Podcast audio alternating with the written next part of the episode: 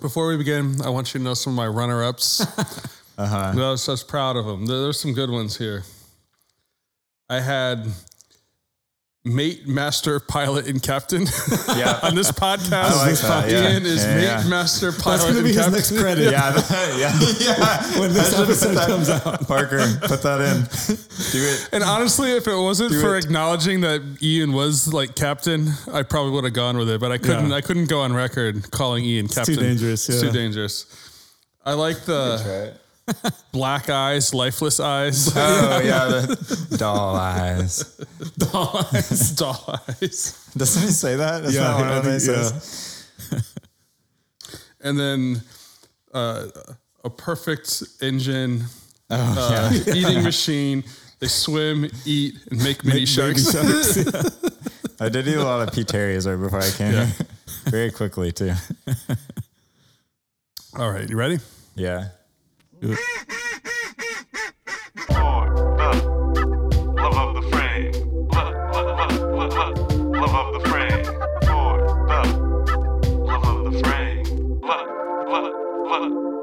frame. Welcome to this week's edition of For the Love of the Frame. My name's Tim, and sitting to my left is the man who's got city hands, counting money ah. all his life. Ian. I do count a lot of money. That's that's true. All the money that I make, I don't have it go to my bank account. I just have them send it to me, and then I just count Just it. like Scrooge McDuck. Yeah, you just exactly. like Then I- swimming pool. then I add it to my swimming pool. apartment. right? Yeah, exactly. That's why I got a small apartment, so that it would be easier to fill full of money. I'm um, pretty much up to my knees yeah. at this point, so got So- that going for me. I guess I could say things are going pretty well.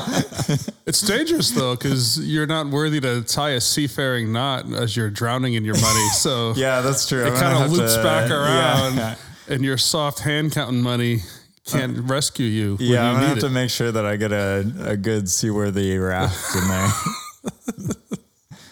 Well, also with us is Aaron, who has properly calloused hands. He's a man not afraid to work, not afraid to count money, not afraid to do anything. I met this woman who ru- runs a uh, runs like a uh, what do you call like a soup kitchen kind of thing. And she said that she when she meets people, she always evaluates their hands. And uh, my hands got two thumbs up. See? oh, nice. I always wonder if I could like pass because I have climbing calluses. So I feel like I could maybe trick people into thinking that I don't sit in front of a desk. You don't all trick day. me. Not Hey, even close. You already know, Tim. I know. Yeah. Other, I could trick other people. You know who else would know? Quint. Yeah, Quint, would would, probably that. know. That's true. Yeah. But other people, I could probably trick other people. Yeah, maybe. Maybe blind people. We'll try. Anyway, after what was it? Four? Four weeks? I should know. yeah. Oscars. Several weeks of Oscar. Yeah, we did uh, four, yeah. we did a lot of 2022 movies. At least four. Yeah. To, to try to balance the scales, we're going all the way back to 1975. This, I think, is the oldest film we've done. This is the first movie from the 70s, I think, we've done. Done a couple in the 80s. I think it was our first 70s movie. Um, the classic Jaws. Um, it's actually adapted from a novel. From what I understand, I've never read the novel, but the movie's very, very, very different. So different that Spielberg asked uh, um, his actors not to read the book, but it, technically it is adapted. Um, Jaws, Severely. yeah, severely. Jaws uh, Was the book Moby Dick? Is that, the, Yeah. is that the book that it's adapted off of? It's a whale, Ian. Wow, you said loosely adapted. Actually, yeah, it could be. loo- it It's could be funny. it. It's funny you say that. Um, Spielberg was the second choice to direct. He was only 29. I looked it up. He was 29 years old. 29 whenever you This is his first, uh, Ian, you're way behind. like Oh, main. shoot. Well, not that behind. yeah, Only a year. you're never gonna catch up to Spielberg at Yeah. this rate. But yeah, he he. Uh, this is his first, I think, major. You know, he had done a, a lot of smaller projects. Um, 29 years old, but the original director got fired because during the pitch meeting when he was explaining his vision for what the movie was going to be to the money people, he confused whales and sharks. oh wow. it was talking about how he was going to get a whale and shoot from the whale's perspective, and so they fired him. it's so He's like, I meant killer whale. you didn't let me finish. I'd love to be in that meeting where he just keeps talking and everybody's like, we need to get rid of this guy. He doesn't even know what a shark is. That was a slip of the tongue, right? It was like that slowly dawning on him, like, no, that's not a slip of the tongue. he meant it. He, really, he really doesn't know the difference. Is it possible that a grown man doesn't know the difference? That's a fun thought. Anyway, 29 year old Steven Spielberg, um, tying it back to the Oscars. The Fabelmans didn't win anything, but it was nominated for stuff. Um, but I think. Remember, uh, Ian and I were. They said something where he, he's been nominated in six decades. Oh yeah, Isn't that crazy? Best That director. It's nuts. 70s, 80s, 90s, 2000s, 2010s, and now 2020. that so makes sense. six Yeah. different decades that Steven Spielberg has received an Oscar nomination for Best Director. That's pretty incredible. That's, That's- yeah. That's twice of Ian's life. That's a lot more uh, nominations he's than I been have. nominated two Ian's worth. Of, That's wow. Man, Yeah. very impressive whenever you put it like that. I mean, two of me for anything, I feel like is pretty impressive. This movie. Uh, One of me is very impressive. I just, I just got to say, We should just stop talking now. Yeah, he's just gonna. He's going now. There's no pulling him back. In the future, I think the Oscar will be modeled on Ian. yeah, yeah, It'll slowly become the Ian's. it'll just look like me. The statue will have non-calloused hands. though. City hands. You can't tell. um, movie won three Oscars, which I was actually surprised by. Um, but none of the interesting Oscars. It won for sound and editing and music, nominated for picture, but didn't win. Do you know what one? I did not. Yeah. I didn't look it up. Um, in so it's 2023. In two years, this movie will be 50 years old. It will be celebrating Wow. the 50th anniversary of Jaws. That boggles my mind. That's crazy. and I think it- it's so almost 50 years old. This movie has had a profound cultural impact. I think even as like basic as like human beings' relationships with sharks. Yeah. I think this movie profoundly impacted like at that level. Anytime I'm in the ocean, I'm ready to die because of this movie. And I don't fear it. I just accept it. But I, I agree. Like th- this movie, like people who've never seen the movie, I think have a relationship to it in Yeah. some Yeah, way. that's true. That is true. I, I think there's the the tide of sharks, and the music in this movie Yeah. is absolutely iconic. And it's It John is. Williams who later went on to have an insane career, but just the dun dun dun. I mean, it's it's two notes on the piano. And somehow those two notes played that way at that speed and in the way it like inspires dread. It's Yeah. magic. And you don't even have to have known the movie. Right. Like I, I think you could probably sneak up behind a four year old and just do dun, dun, dun, dun, and they'd be like, "Why am I gonna die?" You Yeah. know? Yeah, they would. Yeah. It's I've done that before. He's kicked out of several daycares. Yeah. Actually, There's a lot of places I can't go anymore. his picture is on that. the wall. modeled after the Oscars. also, Banned yeah, banned. from all area daycares. I swing big. What can I say?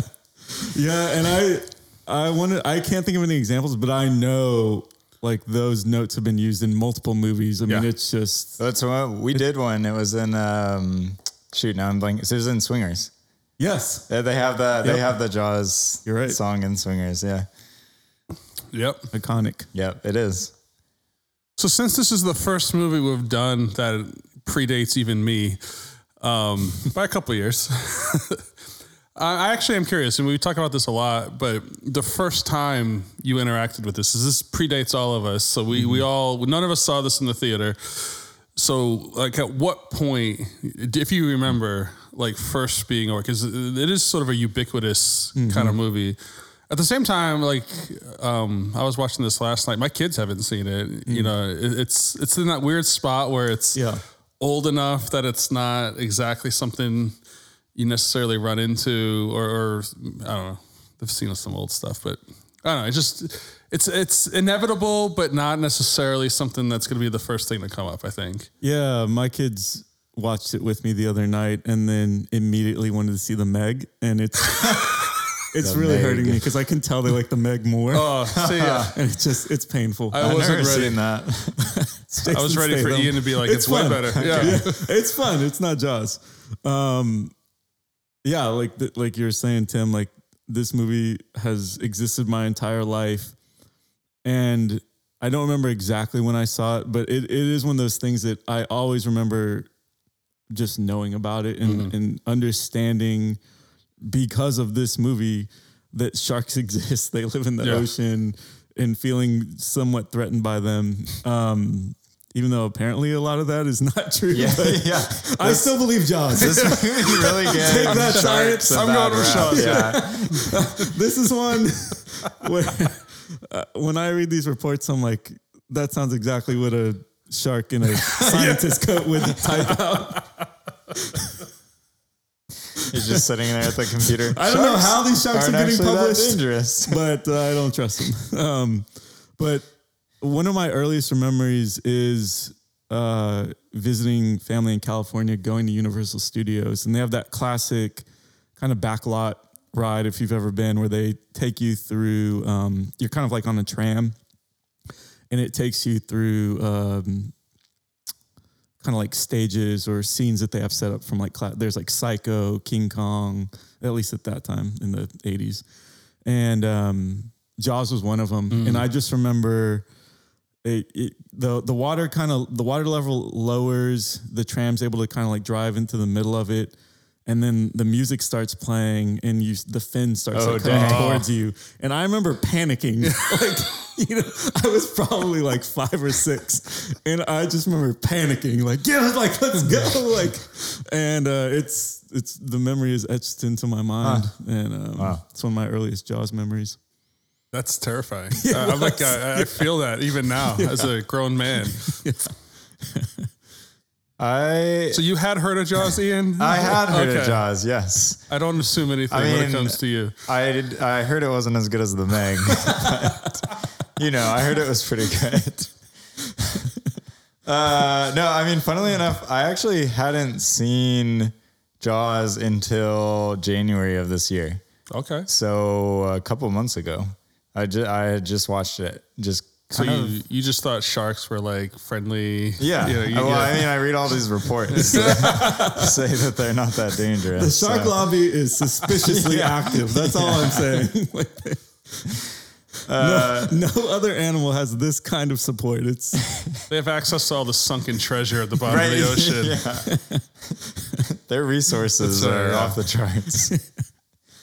Uh, yeah, I don't remember exactly why I watched it, but I I hadn't seen it, and I think my my sister it was like during Christmas family vacation, and she I think one of my sisters hadn't seen it, and somehow it came up, and we started talking about it, and so I think that's why we watched it. And then the next day, my dad bought a Jaws puzzle.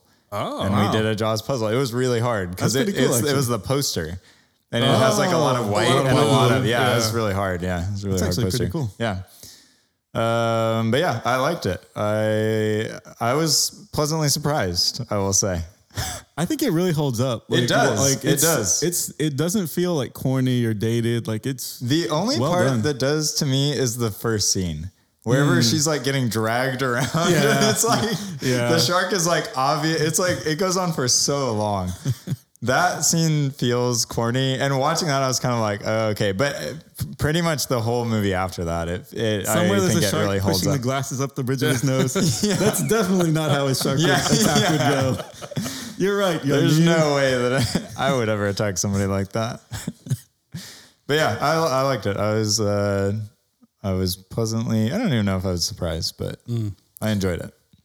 Yeah, I um I don't remember exactly how old I was, but I was probably around maybe eight or nine, and I grew up in Massachusetts, and we used to go. My parents were really into whale watches hmm. off of Cape Cod, and so we lived in like the middle of the state. So it was about like an hour or hour to Boston, probably you know depending on traffic, almost two hours to like the edge of the Cape. And I just remember we were going to go on a whale watch, and we stayed in a hotel because like the the call time was like super early the next morning. And I had gone on whale watches before, and it was fine. But that night in the hotel, Jaws came on. Oh wow! just randomly on TV, and so like to my, just remember my parents it was a big deal. Like back in you know the mid '80s, Right. you know, you didn't you couldn't just pull up Netflix or just put it in a movie. So you either rented at the video store or you just serendipitously it came on TV. So they just were like really into watching it. So I got pulled into it. and this was like my first time seeing Jaws right before getting on a whale watching ship. Where you, if you've ever been on a whale really watch, funny. or at least I don't know, the ones in Cape Cod, like you like lose sight of land and you get the way the heck out there. And I, it deeply broke me. I was terrified of the movie and then having the immediate application of the next uh, day. 'Cause man. the scene where like the, they find the wreckage of that boat Yeah. and like the, he That's- bites through the hull. Yeah, yeah. Um, you just, I'm like playing that and like, I'm like, this is a metal boat, not, not a wooden boat. So shark can't bite through metal, right? No, no, no, no. But then you're just like, but do I really know that? You know, and it's just like that, that eight or nine year old mind, you know? And just being on the lookout for shark fins and just basically spending like the, the six or eight hours of that like whale watch convinced I was gonna die. Just you know, um, and I eventually you know I grew into it. Like I'm not I'm I'm okay on boats, so you know I, I can handle it. But um, yeah, I think just because I like the movie, even though it's terrified me and. The way, and, and I guess we'll get into this, but the way at the end the shark dies with the the compressed, you know, the oxygen tank and the thing.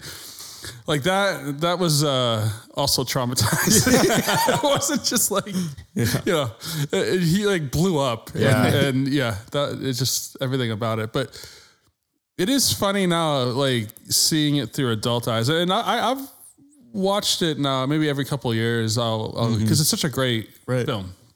And I, I marvel, especially because Spielberg had this amazing career. So you, it's kind of the the first like real Spielberg movie or memorable Spielberg movie. It's hard for me to like. I guess you can see talent or whatever at a young age because, like, this movie is impressive for its restraint. I I think in in my eyes, as like a thriller, like hmm.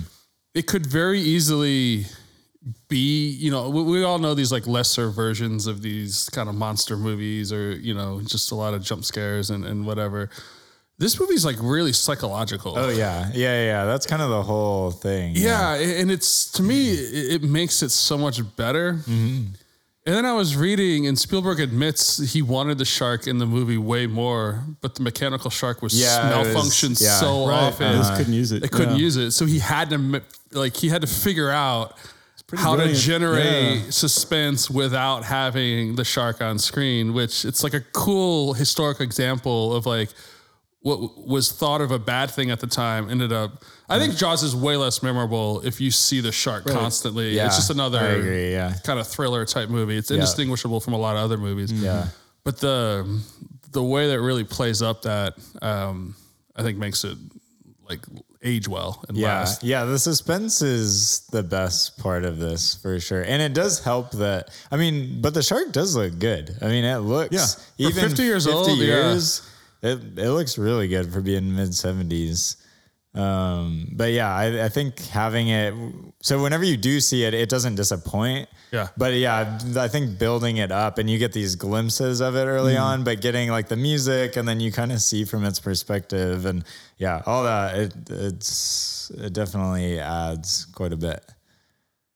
Yeah, I was uh, reading just some some things Spielberg said about it.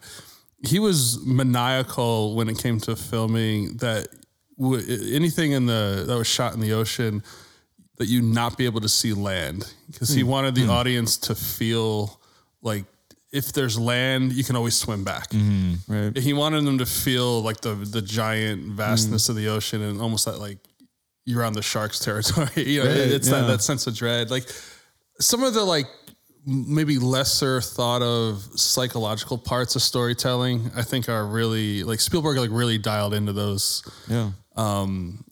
And uh, he, he was also talking about one of the things he learned from from doing Jaws.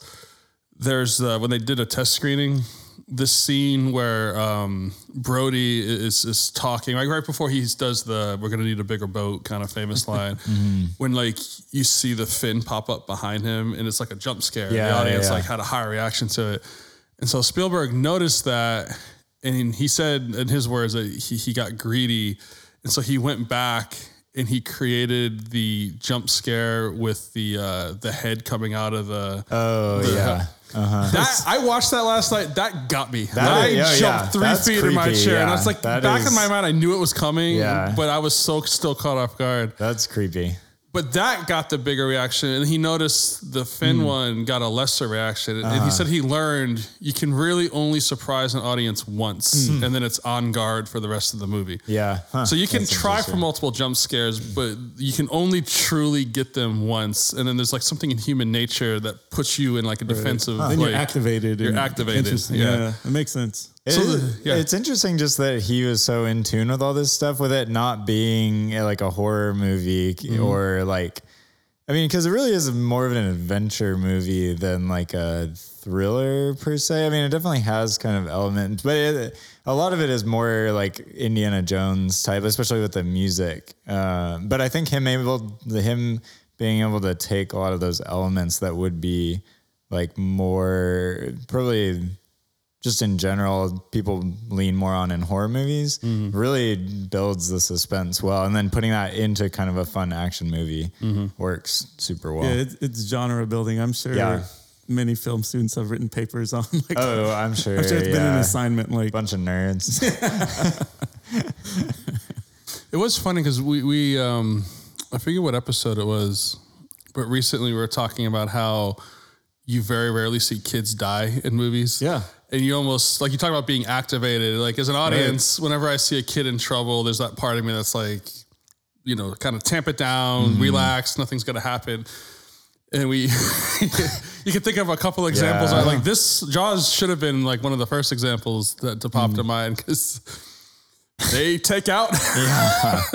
and so later in the film, when you see, you know, Brody's kids and then you see the kids in the sailboat, like all that's fair game. yeah, that is At that very true. That that is one thing that he does really well too. Is that there's a lot of false alarms where you think something's That's going to exact- happen and it doesn't. Because I the first time I watched it, and even this last time that I watched it for the podcast, I was like, oh shoot, like what? They, is he gonna get him here? Like I kind of forgot parts To of it. me, uh, the one where um, like the the two townspeople, like the one guy steals the wife's holiday roast and they put a big hook in it and they go to Oh, Yeah, the dock. yeah, uh-huh. And then you see like, Yeah. you know, like the bait gets taken and then the dock gets ripped and those the one guy, you know, and you see him and the shark's coming after him Yeah. and he's trying to get back. And you're just like, that guy's a goner. Right? Yeah. It's like And then he's no slipping on the dock. Yeah. You're like, I know how this plays out. Yeah. This is exactly. And then he gets up. It's Yeah. fine. And it's like, yeah. Great movies have the false note, like the you think it's gonna happen and it doesn't. Yeah. and then you don't think it's gonna happen and it does. Yeah. And Jaws hits those plays them Yeah. both multiple times. It takes perfectly. that activation thing and you starts using it against Exactly. you, and then that like disorients you all over again. Mm-hmm. So it is. It's pretty brilliant. Yeah. So this is um again, we were talking about like the serendipity or what was intended, and then it was originally thought of it bad and ended up being good. Um, this movie was meant to be released in December, which in the seventies, your crappy movies got released in the summer because mm-hmm. Americans hadn't yet figured out that it's better to stay in air conditioning and sit in front of a TV. So they used to like do things like go outside. We're and just outside be- sweating. yeah, what the heck should we do? they used to exercise and engage in nature and do stuff like that, like suckers. And so They didn't have YouTube. Yeah. yeah, they didn't have YouTube. And so, like your good movies were usually in colder weather months, or you know, w- w- not the summer when people had vacation. Um, but because this movie missed, it had so many production delays and it was so over budget and it was just so difficult. It was supposed to be released, I think November, December. It got released in June because it was just the studio was just like we're gonna eat a loss, just throw it out there, and it becomes. I think I read something like almost 70 million people in 1975 saw this in the theater, which was a it's the first hundred million dollar movie ever. Oh wow. Oh, wow. Um, and so it became so insanely popular, and it was one of the first movies people would go to time and again. They'd see it multiple times. Um, and it so it invented the summer blockbuster. So after Jaws was the first one to like show, hey, people can be enticed to come inside in the air conditioning and watch a movie in a nice summer day. Um, and so and you then want, yeah. all of our community building went downhill after that. So you want to blame Jaws and Spielberg, you but know. at least we weren't hot. That's right. and we're entertained. So That's right. Uh, that's two wins yeah, versus one loss. seems pretty good. Seems like we're on top. Yeah. Yeah, so that's another I've always heard it talked about that as like the very first summer blockbuster. Yeah, and so it's just interesting. So, like as a historical note, but just how things track with human behavior, and then you have outliers, and then it kind of can pull it in a different direction. Um, so it's just like beside just being a shark movie, besides being like a thriller, it has a lot of like historical, even to you know we're laughing about it, but some sociological impact that's far greater than cinema, you know, and not that a movie alone, you know, there's a lot of contributing factors to the change of behaviors over time, but it's not nothing, you know. I was thinking yesterday, this might be the movie that I've had the most like dynamic relationship with in my life, and mm-hmm. it's just because of a lot of these factors we're talking about. Yeah. Like it has, it has affected my life in so many ways, and it's like it's it's a good movie, and I really like it, but I don't think I would like it wouldn't make like my top ten or anything Sure. like that, you know. And so it's it's so interesting that it. It, it's uh, I don't even know how to like categorize it or talk about it exactly, but the effect that it has had on so many people it's it's just fascinating and it's just one of those you know no one thought that when they were making it and it's just it's kind of the way history works like people just keep at things and then Yeah, I'm genuinely genuinely curious because I honestly don't even know my own answer to this question I'm about to pose. But the relationship between like humans and sharks, and there's a fascination there that exists. You know, like we, we have Shark Week now or whatever Yeah, is it Discovery? true, yeah. Some channel does it. I Yeah, don't know. Shark Week, But like uh-huh. kids, like sharks and dinosaurs, and there's just certain things that capture kids' imaginations, adults. We have entire genres of movies that are just shark movies at this point. There are a lot. I Tons was of looking on. IMDb, just kind of like all the similar ones. Yeah. There's a lot. Yeah, so many. Yeah. And the movie, right? So at the time, the movie doesn't know what's coming in the future. And I forget, it must be um Hooper. Um so uh I guess we just if you haven't seen Jaws, Hooper is Richard Dreyfuss, he's the scientist. Brody is the mayor, or not the mayor, the the chief of police. Sheriff- chief, chief yeah. And um, Quint. Quint is the grizzled Irish uh, kind of old hand hunter of sharks. Captain. Captain, that's right. He's the captain. He's got weathered sea hands. Yep. He can spot the non-calloused money counting hands. Um, so those are your main characters. Uh, it had to have been um, Hooper, um, but but he said, you know, you yell barracuda. Like barracudas are scary. They have sharp teeth. They can be mean, but like barracuda bites you, and people go, "Huh?" You yell shark, people get out of dodge. You know, so uh, somewhat of that dynamic had to have existed, right? Jaws didn't invent the human relationship with with uh, sharks, but like, what do you think accounts for that? Like, like what is it about sharks that holds such a, a hold on our imagination and our fears and our it like scintillates us or whatever? I, I don't know. I don't know if this is true and it, it might just be perceived, but there's only like, it- it's like a small pool of like kind of like apex animals, like humans being one of those. And, and there's like a small number of like other animals that were like, okay, if I came face to face with that, like mm-hmm. I probably wouldn't win.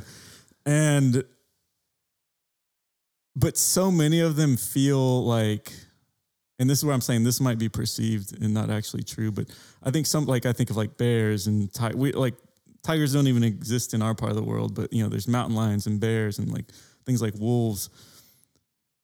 But I feel like human interactions with them I don't know what it is because they probably are around at times when you don't even realize it, the same way that sharks are. Mm-hmm. And I was kind of going down this track of maybe it's just that sh- for some reason sharks feel like more possible or more. I don't know exactly what I don't know. I'm trying to like piece it together, but Yeah, I can't quite put my finger on it. But I do think, uh, like what you were saying about dinosaurs, I think really taps in it. There is something about it feeling like this thing was made to be dangerous. And even like, yeah, like bears, like, I, I don't know, bears don't look all that dangerous. Like they do if they're mad and if they're kind of, but like if you just see one, they don't. We're gonna do the Revenant next. yeah, I actually was just thinking that that bear looks dangerous.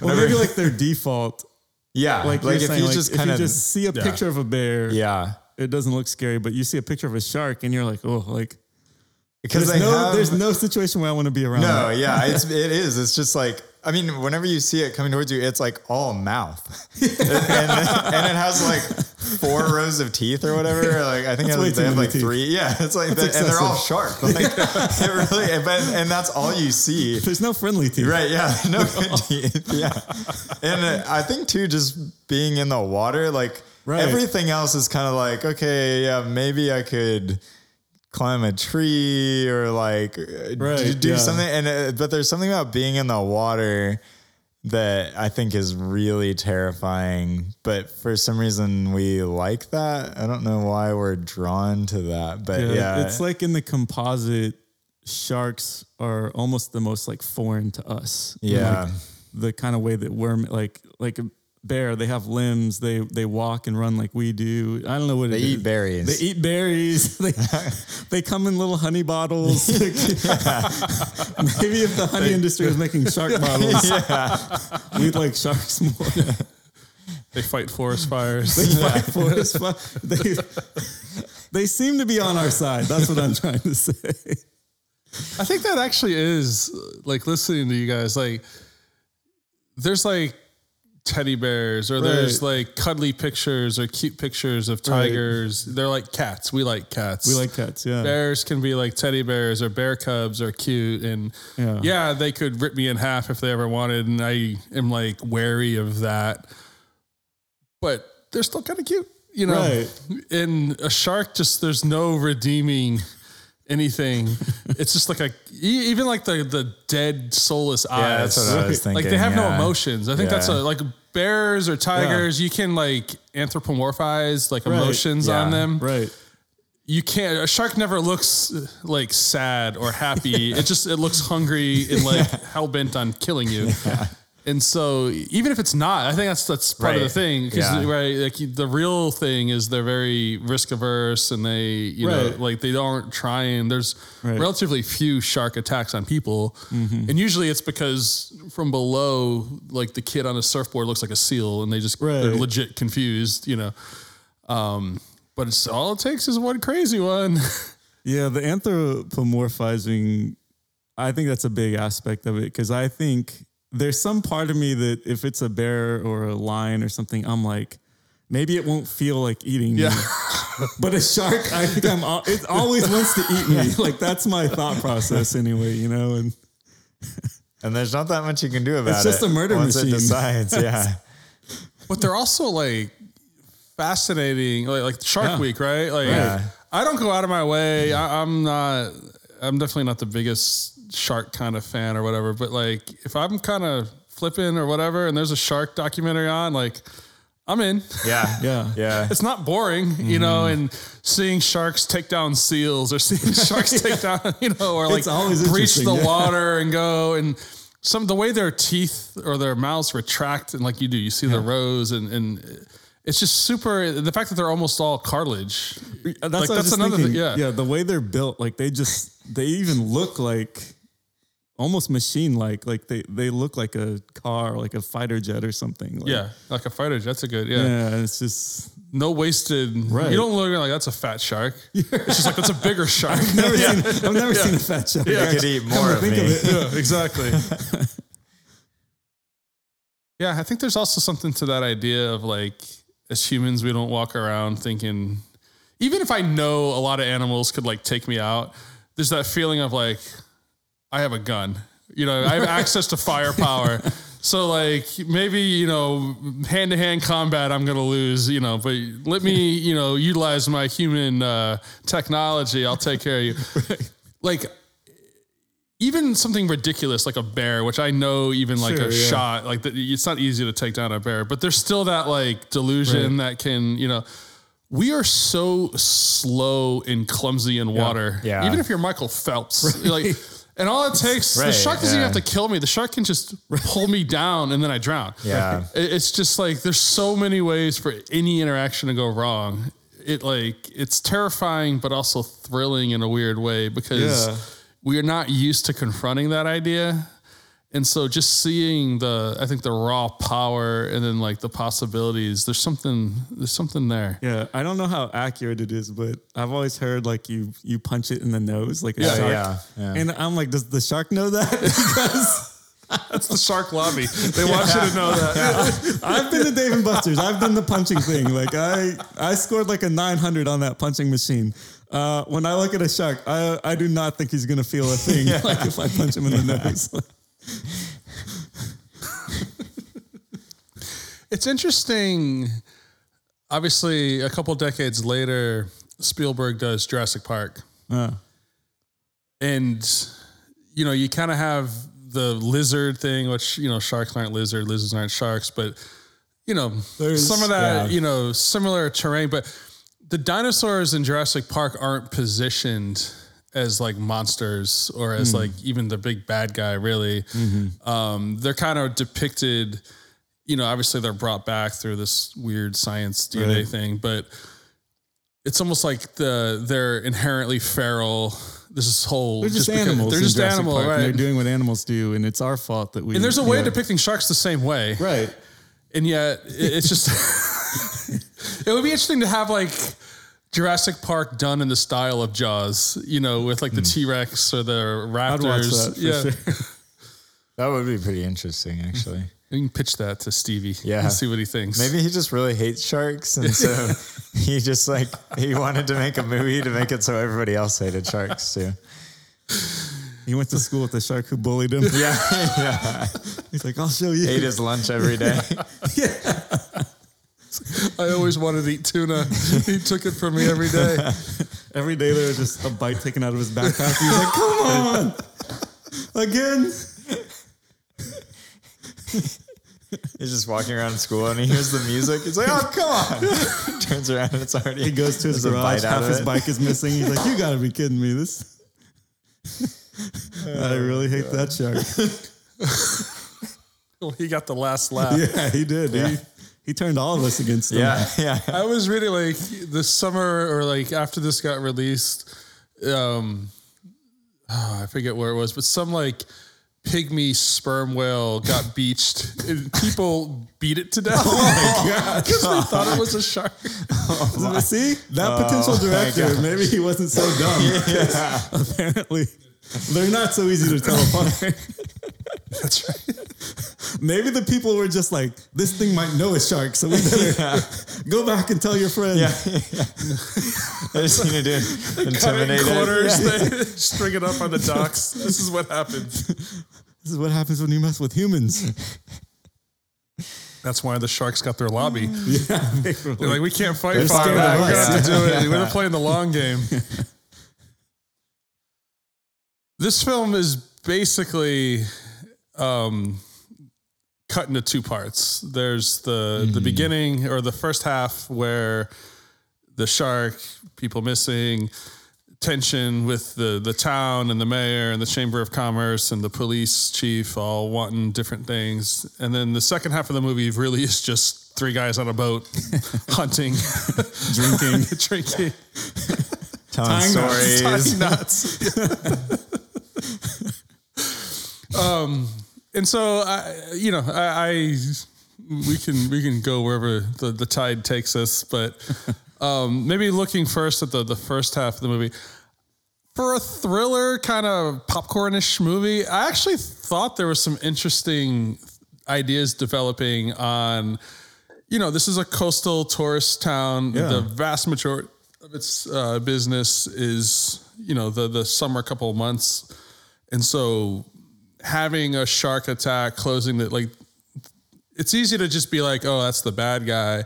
I actually think that's kind of nuanced, or it is at least somewhat interesting. And Yeah. I figure if anyone can do it, Ian can give us a defense of, of the mayor and, and his actions. Uh, yeah, I mean, I'm sure I could. yeah, Mr. Business over here.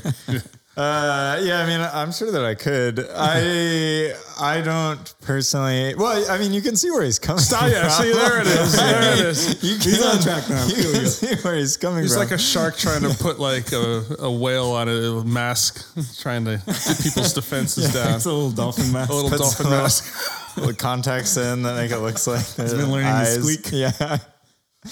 Uh, yeah, I mean, you can see where he's coming from, and like there is an economic. I think the way that it plays it out is that he is just the selfish, you know, selfishly wanting to keep everything open. But in a way, I, I don't know why I'm even doing this because you set this up. But since we're Walk here, right into my yeah, I trap, know. but he is. I mean, in a way, he's like he's trying to look out for the the town, you know, that he's mayor of. But it is an interesting it's an interesting perspective, uh, like battle or shift, because from his perspective, this basically it like never happens. Like, and he's saying like he's Right. you know he's probably lived there his whole life. It's never happened in his whole life. Whenever, even when Hooper and Brody are trying to convince him, they're like, "Oh yeah, this happened in like 1918 or something." I mean, it's like you know a long time ago. And so it's not a common thing. So you could see why he would be skeptical of it. And it is very, it, it would have like very financial repercussions on pretty much everybody in the town. And so it's interesting to see. I, I like seeing the priority shift where, like, if there is a shark, that's obviously important. And the mayor doesn't like blatantly want anybody to die. But if there isn't a shark, then what Brody's saying is going to cost everybody a lot of money and would be for nothing if it's a false alarm. So it is interesting seeing it played out that way because I, I think there's even spiritual applications there of like, well, if certain things are real, like if God's real, then that is something that's at least like working, looking into and like working through and everything. And if he's not, then like your perspective very much is going to shift and it should shift. Um, but it really does depend on kind of the assumptions that you make about the world and what's going on around you. So yeah, I, th- I thought it was interesting. I thought, yeah, there there are two legitimate perspectives. Obviously, Brody is played up as the good guy and the mayor is the bad guy. But I will say too, whenever they get Brody's on the ferry and all the councilmen they roll up in the car. Yeah. I was like, that's all I want to be in my life. I want to be on a council. do I get in that car? yeah, I just come out in my like pink suit with my like light blue tie. like, all right, it's it's Fourth of July. Come on, we're not we're not really closing the beaches, are we? It's like surely the shark will be celebrating. Right? He's yeah, I take mean, the day uh, off He's not a monster. Yeah. he's still American. No, I did appreciate that that part of the movie, like you guys are bringing up, because there is like there is a realistic like alternative universe where the mayor's right, and it's the shark bit someone, and then it moved on, and it's it's not in the area anymore, and the um, you know the overabundance of caution would really like cripple the town economically, and um, it is it's interesting to think about, and it, it's um, it's a real dynamic that happens in our world. Like, uh, you know, you live in a city, you live in a neighborhood. Uh, there's all these different factors and interests, and you, you, it's kind of like the job of a society to kind of figure out how to make it all work, and it's really a difficult task. Yeah, I thought it was interesting. It would be easy, and I think a, a lesser version of this film makes the mayor this cartoonish, evil, kind of money grubbing character, but he was also representing the will of the people. like when they were in that room, all the people were outraged at the idea of the beach closing, and Brody was kind of acting, "Hey, he's he's like wired for safety. He's the police guy. He's the protector." And I think he expected people uh, not to be controversial, but he's also new to the town. He he Yeah. doesn't understand really. It's his first summer there. They, they go to the way to, to iron out that detail. He comes from New York City and he's kind of taking this cush, you know, kind of mayor of a small resort town gig, but he, he didn't really get the heartbeat. And it is like that's a tourism thing. And it's um not to we're a fearless podcast we will go wherever the the discussion takes us but I, I remember uh, the the mayor being brought up or this scenario in jaws being brought up when like covid first hit and the closures and like yeah, I was actually thinking like spring that, break yeah. happened in March, you know, it's like, you know, the Florida beaches or some, you know, and like a lot of money. And then like at the time, no one really knew or understood what this Right. COVID, it was kind of like the shark. It, like maybe this Yeah. thing's going to wipe out half of us, you know, or maybe it's nothing. Like no one really knew other than, you know, enough was there that it was like something to be reckoned with. COVID bit my leg off. Yeah. but grew it's like. It grew it's back. one thing to look at a movie and be like, yeah, those people, that's shark, but you know, Yeah. shark bites are infrequent. There is economic devastation and a lot of people's livelihoods, mortgages, you know, ability to put food on the table. Like, if you want to like stop and think about it, it, there actually, I think it is a more of a gray area. I think once they start stacking the bodies, Right, then yeah, it there's a certain point There's a certain- yeah. but I think even the mayor acknowledges that. He's like, my kids were on that beach. Right. Like he, he After that kid dies, yeah. Yeah, and, and I yeah. really like the the psychological because I think we can all relate. Where it's like, okay, this college girl, you know, and they're like, well, can't we, you know, she got caught up in a motor. It happens all the time, you know. like They you were wanna, drinking. It's easy to yeah, like dismiss, why are like- we really? Do we have? Do Yeah. we really have evidence of the shark? Right. Mm-hmm. You know, is that just what we think happened, or do we know it? You start like teasing that out. You back yourself down. Do I really know that? You know, because it's the conclusion we want to reach, and like the the way, you know, as it goes from there to like, okay, it's a shark, which let me just pause because I have to get this off my chest. Hooper is like a what he's an ocean a marine biologist or what, whatever Yeah. his Yeah. when he's doing the autopsy. I was wondering I'm that like, too.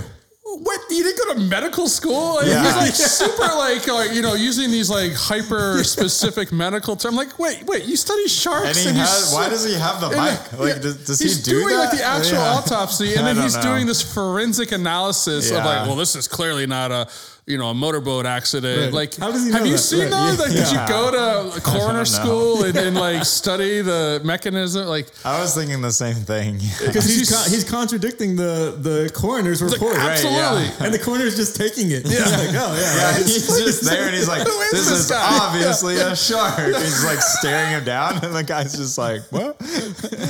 I just had to get that off my chest. Yeah, I agree. But like they conclude it's a shark, and so the the human spinning psychology part of wanting your beach open, wanting the tourism dollars, but wanting safety. It's like okay, not a boat accident. Okay, we're going to acknowledge this is a shark. I think at that point. The dog had been eaten, and the I think maybe even the little kid. I forget exactly. Um, but then it becomes we're going to put a bounty out, and then they catch the the the shark Yeah, yeah. and they hang it up and then like the, the eagerness to like take photos Right. and their impulse is like get this in as many papers. Like we're gonna project it. We're gonna turn a weakness into a strength. We're gonna be like it's gonna make us unique. It's gonna actually rather than repel people it might actually draw people because they it's exciting it's new it's in the news. People are gonna want to be you know around. Um and how like the the contrary facts are just like like like at that point Hooper's just like like like why are you trying to mess with us now? Like you know we got the shark, but they didn't want to examine the stomach contents. Um, and that seems disgusting. Yeah, actually, you can tell I, I there's a ton out there on Jaws, which I got sucked into a rabbit hole of reading all this like behind the scenes trivia.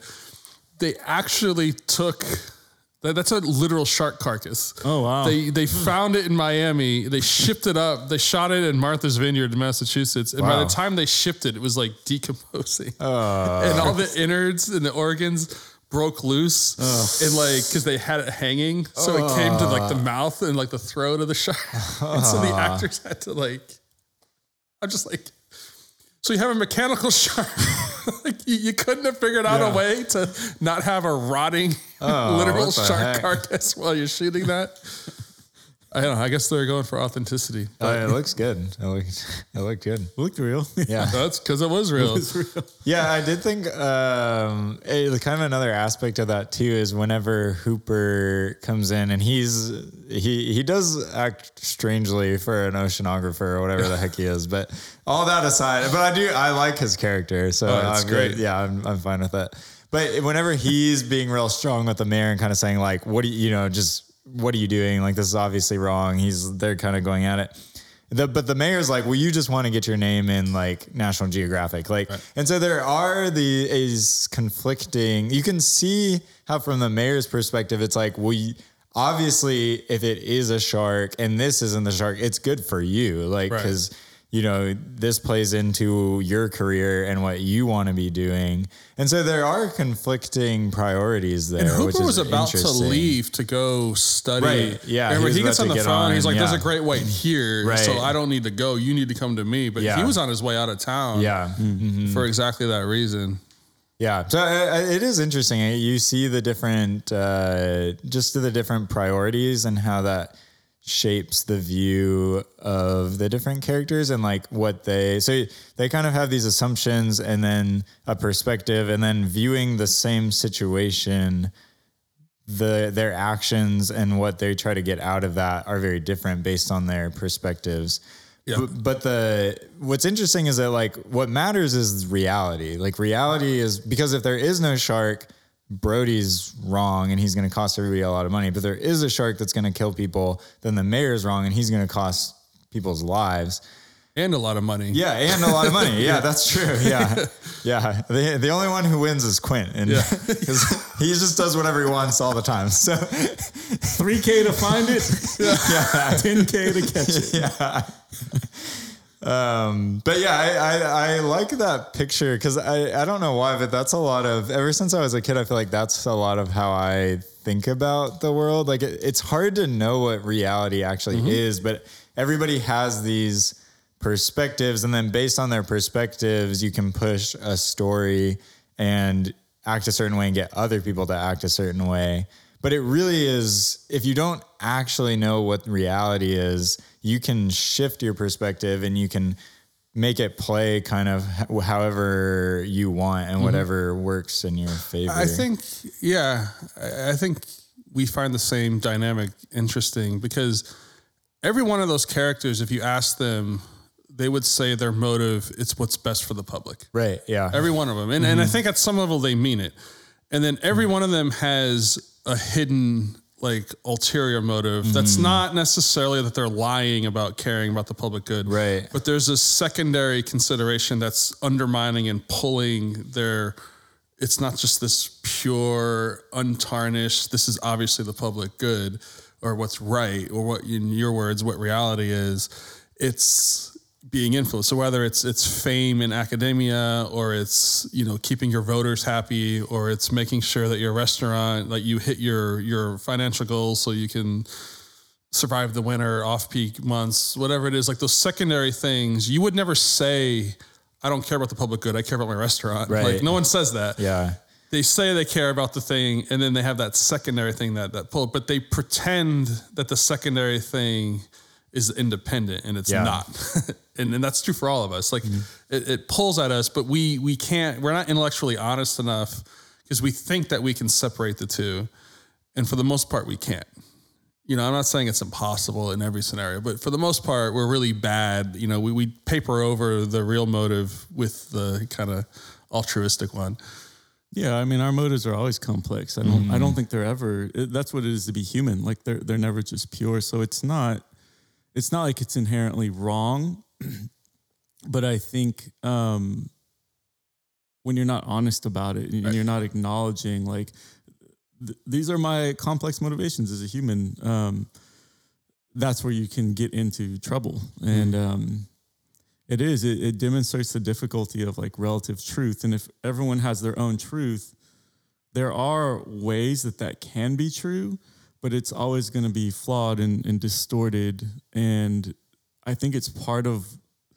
It, it might be one reason why we desire like an absolute truth. We, we desire like a a standard or something that we can measure against, or um, we reject that because we don't want the the kind of um, I don't know. We don't want to have to live under that authority. Yeah, because if that becomes clear, then you have to you have like once it becomes clear there's a shark, you have to shut down the beaches. Otherwise, you're you're the monster. You know, it's not it's not the shark, it's the mayor at that point. If the mayor's like, yeah, everybody everybody go swim, keep coming, like, and so you have to you have to make those decisions once it's clear that the reality is dangerous. Uh, and and yeah, a lot of times we it, it can be easier to ignore that reality instead of actually come to terms with it. What's interesting is that this, like what Jaws is loosely based on, is a true story, um, and it's it's it's funny. It probably I don't know 04, 05, somewhere in there. A friend of mine, I was living in, in New York at the time. They had a a beach house in Jersey, and we went to the house for the weekend. And they casually let loose, like, "You ever see Jaws?" It's like, "Yeah." He's like, "This is the beach that the events are made, are like based on." And I was just, but it was like leaving town, not going into town. So like I'd already been doing all that. Like it would have completely ruined it if you told me that at the front end.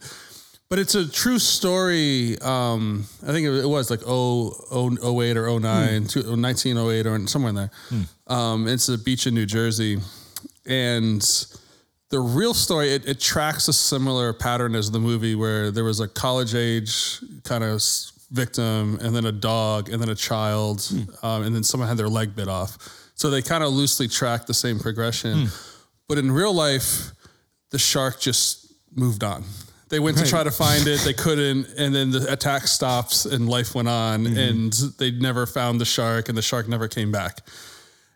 Which, like, that makes for a boring movie. Yeah. But that's also a slice of reality. That is a potential outcome. And so, from the mayor's perspective, like, it's it's a weird like like we we're seeing it through the eyes of the movie where it's like the outcome is obvious that Yeah. like you There need to shut down. Yeah. There is a shark. It's a murderous shark. like a sharks don't have motives. It doesn't. And like the whole framing of the movie where it's like it's a giant smorgasbord. A predator would never move on, and you know, it's obviously not what happened in real life, but. It's just like an interesting. Don't give the sharks any ideas. Yeah, They're like, wait a second. We don't have to swim around the world. There's just all these people right here. That's why there's no fat sharks. They're not, they're not smart enough to do the smorgasbord. seals are way harder to catch than humans. but yeah, I I think it's just that the how dynamic decision making in the moment of mm-hmm. crisis can be, and how corrupting. Like I think you said it well, Aaron. Um, and I think our only hope is to be honest with those secondary considerations because it doesn't necessarily invalidate Right. the desire for the public good, but you at least surface your biases and you can kind of you know examine them or, or you know have them up. It's when we pretend that we're above it or pretend that they don't exist uh, or pretend that there's only one way because it's you're right like relative truth like breaks things down but sometimes it's uncertain truth you know hmm. and i just not to go back to the covid thing but it's like a similar mm-hmm. dynamic because no one knew Yeah. it's easy to look at this and, and be very certain like shark shut down the beach Right.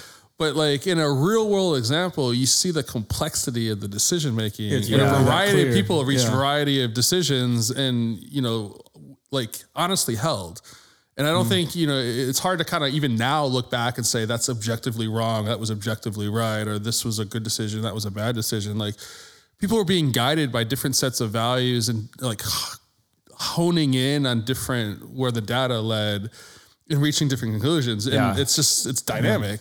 Yeah, and it's interesting. I mean, it, especially just with COVID as the example, like, and how politicized that was. It was easy to like demonize people in different ways. Like on both sides, that happened a lot.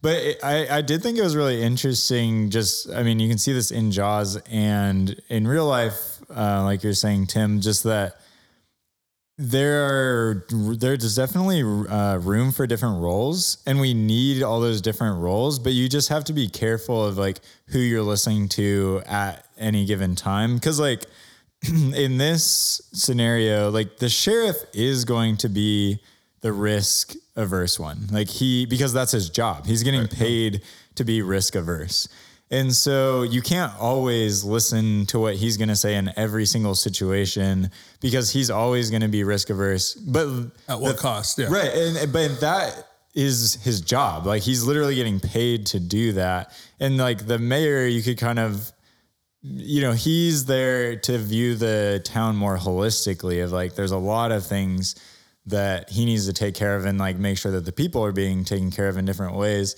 And I, I feel like during COVID it was easy to like kind of zero in on like one person and be like, oh, okay, this is what they're saying. They're saying this really strongly. They must be right.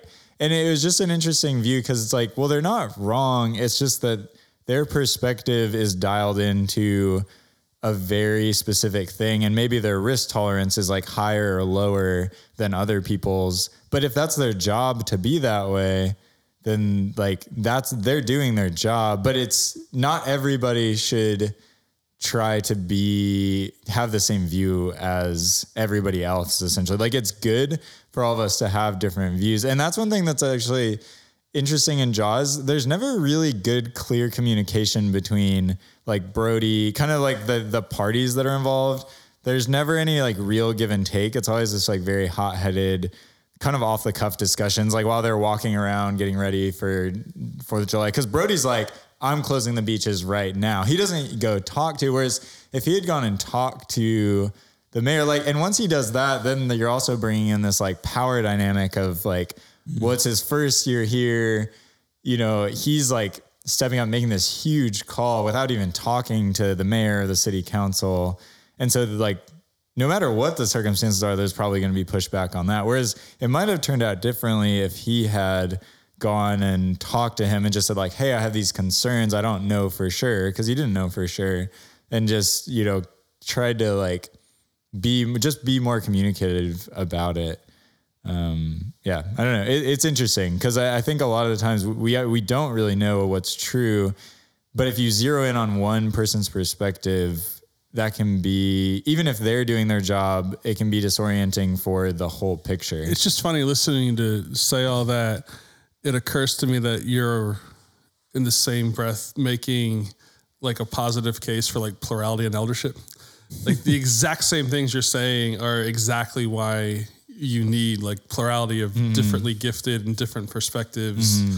like mutually submitting or like Yeah. holding it together because of all the things you're saying. So like, you, you're making, meaning- yeah, no, I'm just saying like you can take everything you just say, pluck it out of Jaws, put mm-hmm. it in like a church leadership thing, Yeah. and it's like every bit of that is equally applicable. and not saying that all those people should be like should Yeah. merge into the same person. It's Right. actually good that they're all different. Yeah. There should be different perspectives and tension, and you should have the risk averse one, and you should have the kind of risk tolerant one, and they should grate on each other.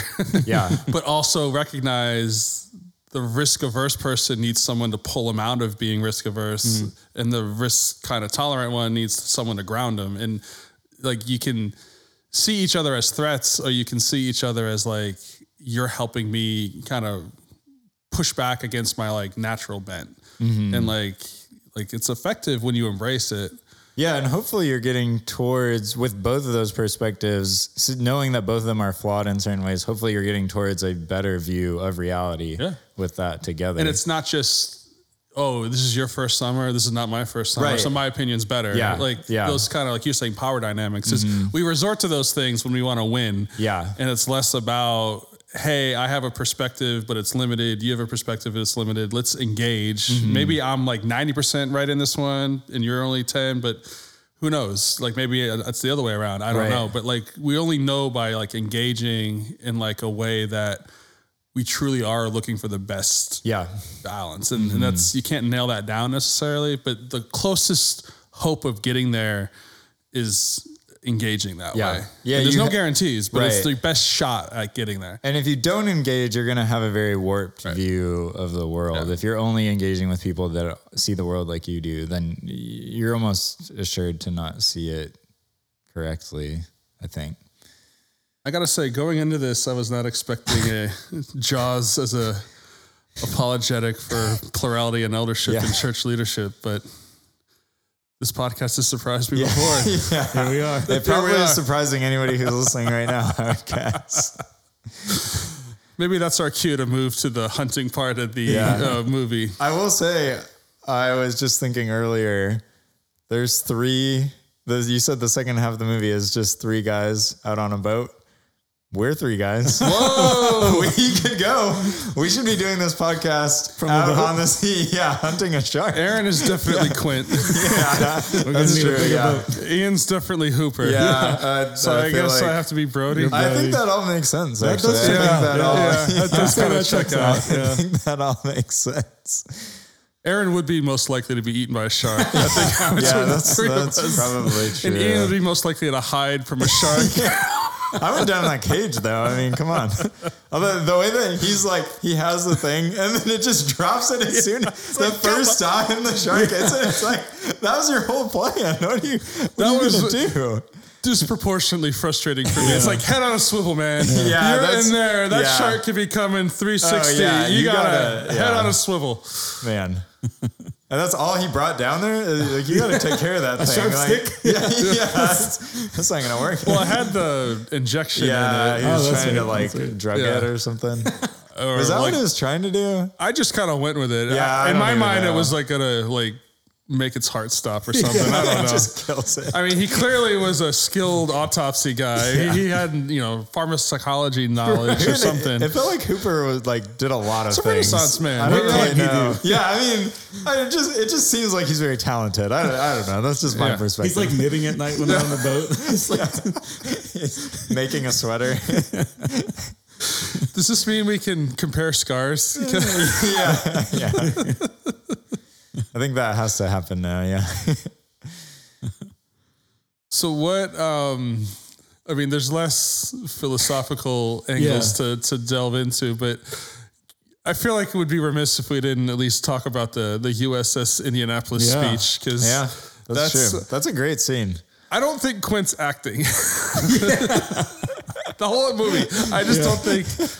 Like, uh, yeah, he, he um, actually was. He tried to because the character's drunk, so he thought he hmm. would play it drunk, like uh-huh. literally get drunk and then do mm-hmm. it, and it was incoherent. they couldn't use any of it. yeah. And so he like was remorseful and called up Spielberg and asked to have another shot. Yeah. And Spielberg said okay. And so the one that's in the movie, he did first take, like when he was sober and, and Hmm. like kind of motivated to make amends. But it's like it's an iconic Yeah. Oh, like yeah. monologue. It like. It's one of the great monologues ever. I mean, it it's it's incredible. Um, the performance, and um, yeah, he takes you there like emotionally. You see it on him. You see the way that uh, he's affecting Brody and Hooper.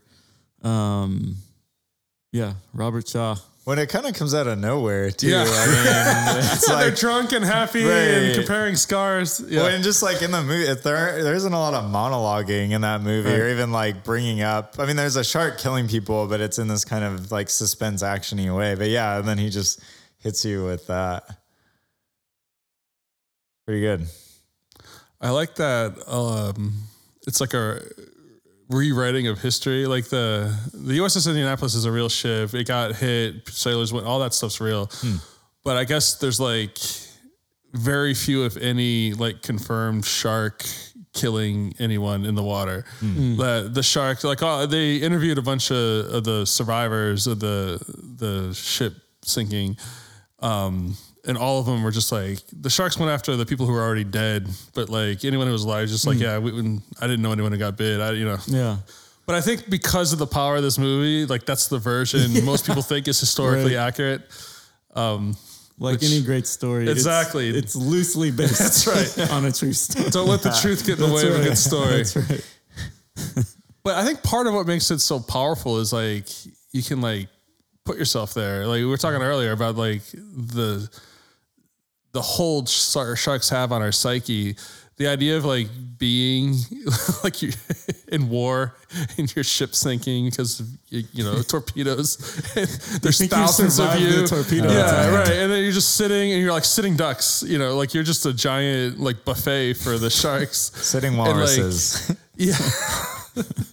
That's just like such a horrible but like weirdly plausible like No, yeah. thought that's just like high level torture. Yeah. That the yeah. And the way that he describes it is so visceral. And like you really immediately are like, okay, I'm now sympathetic to Quint. Like now I know why he is the way he is. Right. Yeah. I'd be salty too. Mm-hmm. and why he wants to kill this shark. why he wants to kill Hooper. Yeah. yeah. Quint, I, I'll just say, I love the characters in this movie. Like Yeah. Quint, Hooper, and Brody. I would watch them go do anything. like them three together. Like Quint, I didn't take a lot of notes, but I just have Quint best entrance ever. Like his the scratch on the oh my on gosh. the, on the Did he draw that shark? On Yeah, also, why is there a picture? There's a cartoon picture of a shark. shark. Yeah, it's like Who drew that? Yeah, I was really curious. I didn't really notice that the first time, but this time I was like, did he draw the shark and then? I can't decide if I want him to be the one who drew it or just Yeah. someone drew a scary shark. They really were not reading the room. If they, if it was just some random person just doodling in the back. They have like the kid's leg hanging out of the mouth. Like, Oh man. Uh, yeah, but yeah, I just is- I really I really liked all three of them a lot, and they just all like really play well together. But they have some depth too. I think I would say, especially compared to like recent action movies that I've seen, I feel like they have a lot more depth, and it doesn't just feel like. Oh, this person's character is that they get angry sometimes or whatever. It it felt like more. They felt like more real characters um, even though it is like kind of an action suspense movie. I, and I think that's part of what really brings you along in the, I mean, the whole movie, but especially the last half of it, whenever you're just on the ship with them. Well, there there is something really satisfying about like trios in movies who are all uh, like the the classic one is like the good, the bad, and the ugly, where they're all like different in character and they kind of like grate on the other two in different ways, and it it creates these like really interesting dynamics that are in some ways more interesting than just like you know uh, protagonist antagonist. And um th- th- like jaws this is a great example of that kind of dynamic where they're all just so different. They all just grate on each other just in they're different um in complementary ways but it, it makes a really compelling watch. Yeah, but then they're all united in what they're trying to do and why they're trying to do it. Yeah, every time I watch Jaws, I think I'm surprised, even though I shouldn't be, of how long that like out on the boat hunting the shark. Yeah, it is. It takes a long time. like, yeah. you almost feel like, okay, I know where this is going. I know where it's going to end. they're going to go. They're going to hunt the shark. They're going to find it. There's going to be some near misses, and then the good Yeah. guys win at the mm-hmm. end. But like beyond even like the the you know USS Indianapolis speech and their little comparing of scars and everything, like they really let that whole section breathe. Mm-hmm. And I think mm-hmm. it, it helps what you're saying with the trio. It really allows that to develop because you have a grizzled sea captain, you have a rich, young, highly educated, you know, like I, love the like he was on the crew of an America's Cup. You know, yeah. he's done it all He's done it all. he's yeah. an athlete he's And all that does is it, it just makes Quint hate him more. yeah. yeah. and he's like making him do knots, and he's Hooper's clearly he Yeah. knows, like he knows knows, it. yeah. He, he's not just Right. someone who knows it academically. Like he, he he's spent time on boats and but not military and and Mm-hmm. not you know kind of coming up through hard knocks. And then you have. Um, um, Brody, who just hates boats, hates water, hates everything Yeah, about doesn't this, wanna be is there very at all, reluctantly yeah. But there. he's from the city, right? Hasn't he transferred to like Yeah. a more? He wants a slower pace. Right. Yeah. And even when he was on that barge with the the council people rolling in, he just was like, "I hate boats," and Yeah. they, they're Yeah, laughing at him because he's just like, Right. I don't like boats. I don't like the water. I don't think he even swims. Like he just Yeah, he that's never what does, his wife yeah. says that. yeah. And so like that right away, you have 3 mm-hmm. versions of people on that boat, you know, mm-hmm. with three different personalities and three different kind of sets of strengths and weaknesses, but united in, in purpose. But like you have the, I'm maybe a, it's one of those movie tropes or whatever that I'm a sucker for, but like the deep sea fishing, hooking a big one, and like I'm like a wannabe fisherman. Like I love the idea of fishing. I just have no skills and no equipment and no tolerance for even learning and obtaining those things. But the idea it has a hold on my imagination of like I'm not just talking about like catching a little, you know, sunfish or something like where you have to like hook in Yeah. and then it's like an hour long fight where you have to like reel and let it run and like I love watching that. And so Yeah. when he like first hooks Jaws mm-hmm. and then he he like slowly like hooks himself. Oh, yeah, that's a good- I yeah, love how that's a cool deliberate scene, all that yeah. is. It just Yeah. pulls me in. Mm. And then he's yelling, you know, and they have to position the boat and you know, and he's he's doing all that. But it like it also I think puts a timer off in your mind of like the fish is hooked. Mm-hmm. Yeah. Now it's like the countdown's on. We're heading towards a confrontation, and then it basically like he breaks the line. it's like supposed to be this unbreakable line, so it, it signifies how strong this mm-hmm. shark is, how Yeah. unusually strong it is. And then they get drunk and tell stories, and then it's like. You know, but the whole like shooting it with a barrel and like to make it Oh, yeah, tired cool, out. yeah. It's just like it's a Yeah. side of like you know, I, I don't deep sea fish, game hunts, whatever. So I kind of, I, I just enjoy that. But Yeah. it really like lets that breathe and really plays it out. And so you, you, I think as a byproduct, get an appreciation for just what kind of adversary the shark is. It's not just something that you go hunt. Even like Quint's kind of blithe, uh, you know, I'll find it for 3,000 and Right. I'll hunt it for 10 this isn't anything that even Quentin has seen before. And it's like a subtle way of reinforcing this like force of nature that the shark really is. I love too whenever you first see the shark and Brody's freaking out, and but then like Quint, he really locks in, and you you start to understand that like he he knows what he's doing, and he knows it's going to be this battle. Like Yeah. he, but he he has like tactics and strategy for it. It's not just something that he's going Yeah. into blind because he locks in. He's like, okay, I need to get this harpoon thing, like Hooper tie on this this. uh the barrel and at first you don't even really know Right. what it's for but mm. he has this whole strategy of like okay we're gonna get a, enough barrels in him so that he can't stay down and tire him out and then we're gonna hook him onto the boat and all but you don't know any of that's coming Yeah, I'm like barrels. Like, right yeah Really?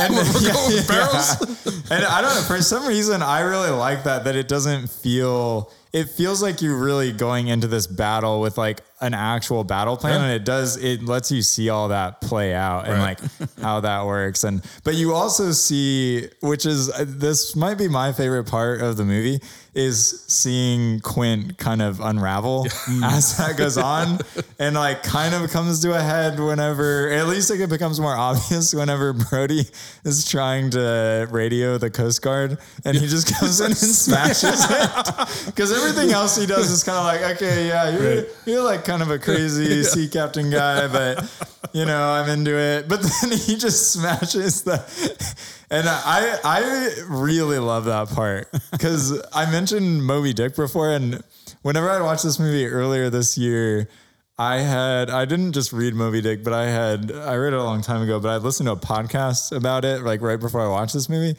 And it made me think a lot about Moby Dick, and I was talking to people a lot about Moby, Moby Dick. And there's a lot of like, Quint does a lot of Captain Ahab in Yeah. him of just mm. this like fixation and kind of leaving things behind for this this battle that for whatever reason he needs to he feels like he needs to do.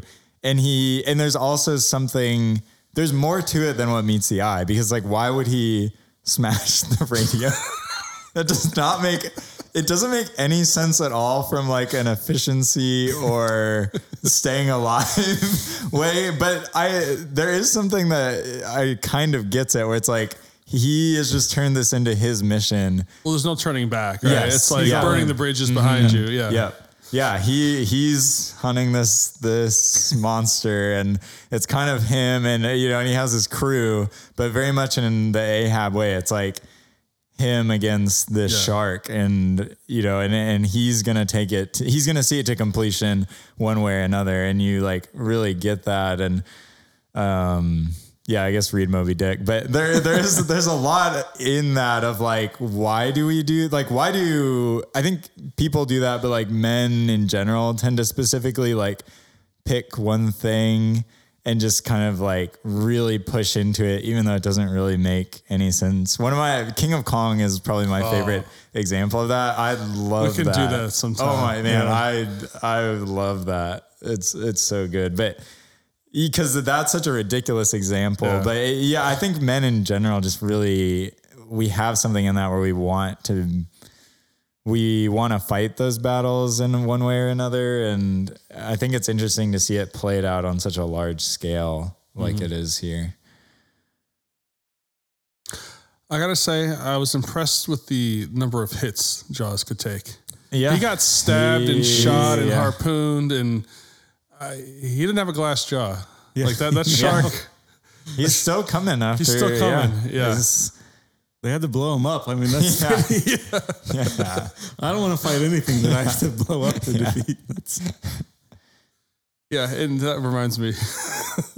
the other thing that it's a couple of moments, like the the autopsy scene, but after they blow up, I understand you conclusively. There's no doubt that you have killed this this shark.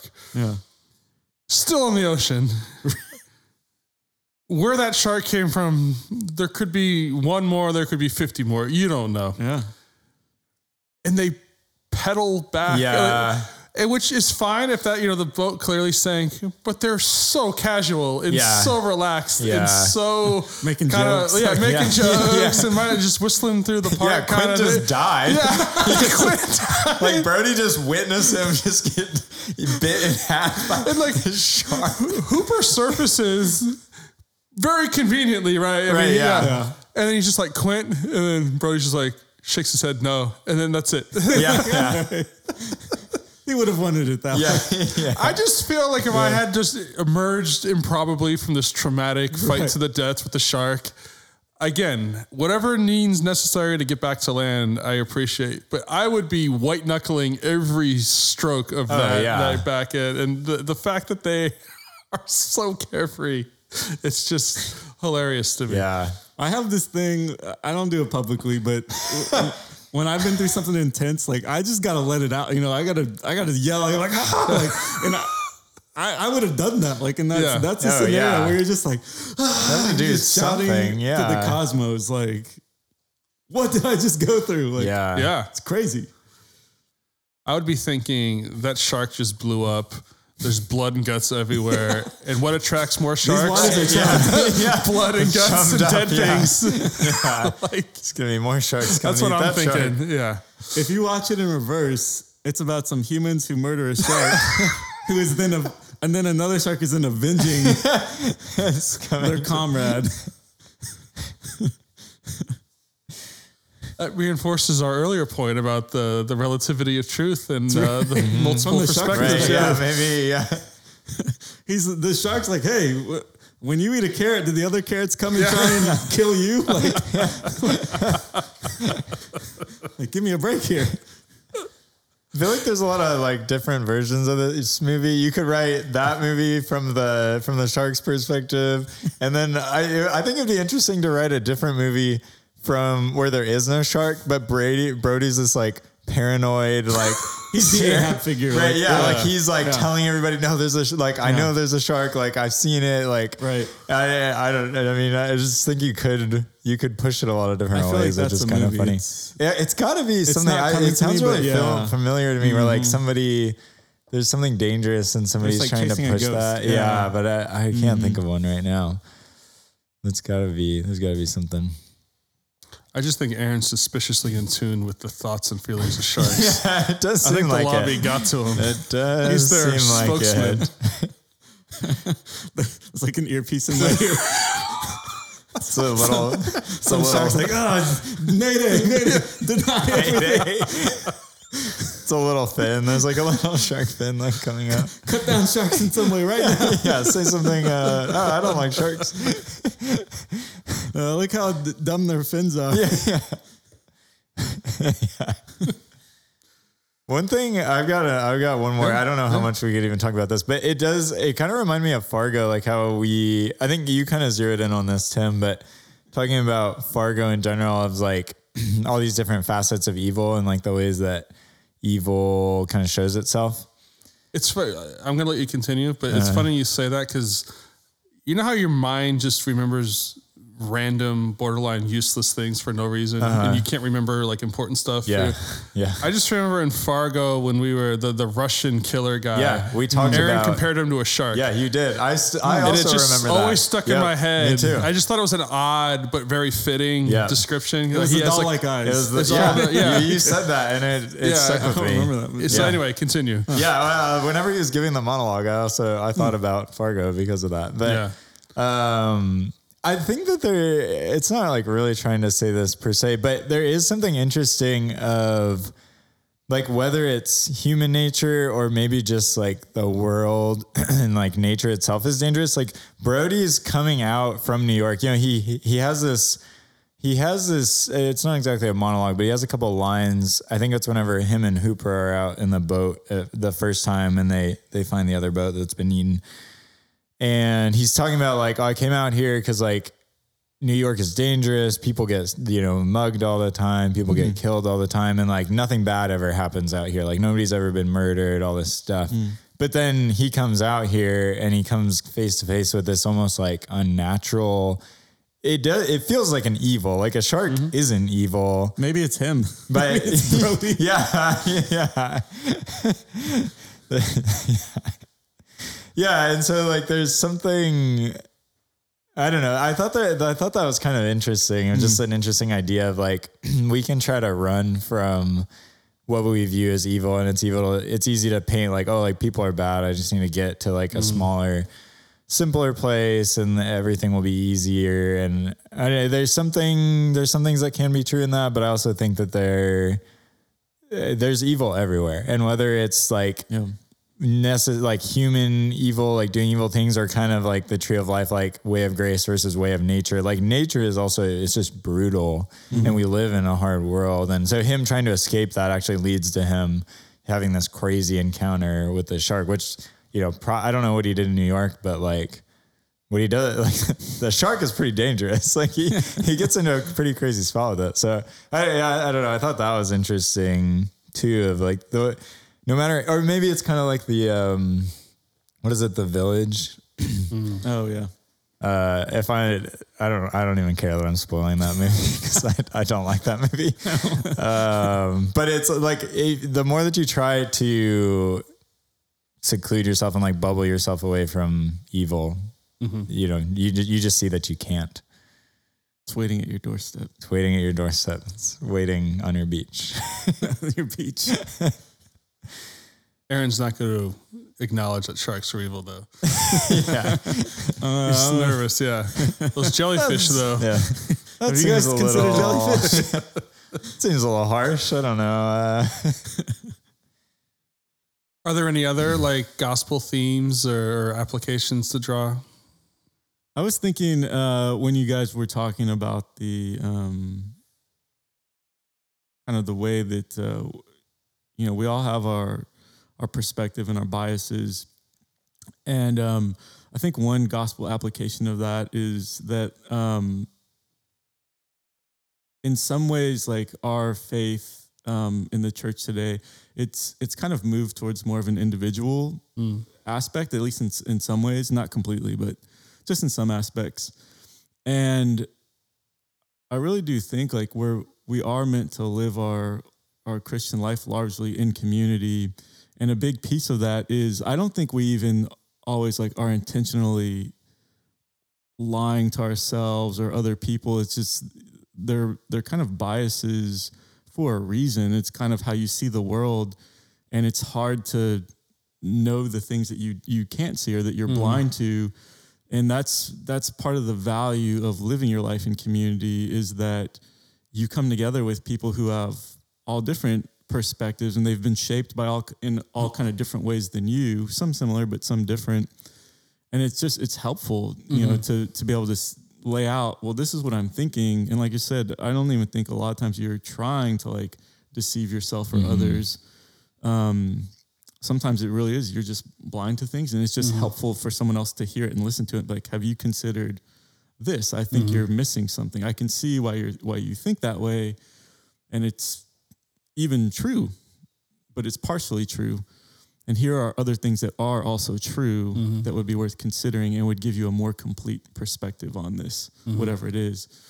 And um, I think you you see that in the movie. I mean, they um, their view on how to approach this this danger is it's enriched by all the per- and there is there's a lot of tension and it, it um, it's not it's a messy process. You know, it's not an easy process. Um, but that's part of the the beauty of it is um, it's messy because that's what it takes to to really drill down. Yeah, and you need that communication. Like you really need to engage in that messiness and like figure out how to do that well. Yeah. And that's how you're able to to navigate those and then navigate the things that are dangerous and to do it f- the- in a way that does actually help the common the common good. Yeah. Yeah, I think for me, as I've kind of thought and reflected on the movie, I, I'm a little more maybe abstract, but we, we talked a little bit about it earlier, but I'm really grabbed by the the way suspense is, is built and mm-hmm. how the shark really isn't seen for a lot of the movie and it's this hidden danger and like we are talking earlier about the the hold that sharks have on the human imagination and some of the reasons for that. And I, kind of borrowing on, what you were saying a little earlier Ian about just almost like how the shark is this like representation of evil. Like it just makes me think of like another thing that has like a hold on human imagination is things like ghosts or, or mm-hmm. demonic things or you know and and I think there's some it's not exactly the same but I, as I've thought about it I think there are some similarities in that it's this maybe real but like I've never really I've never seen a great white. I, I've been swimming. I've seen some baby sharks that people caught that freaked me out but I've never really you know Right, yeah. but it's like I'm aware every time I go swimming like mm. you know I've been at the dock at Corpus Christi where some guy caught this like nine foot black tip reef shark with like crazy teeth.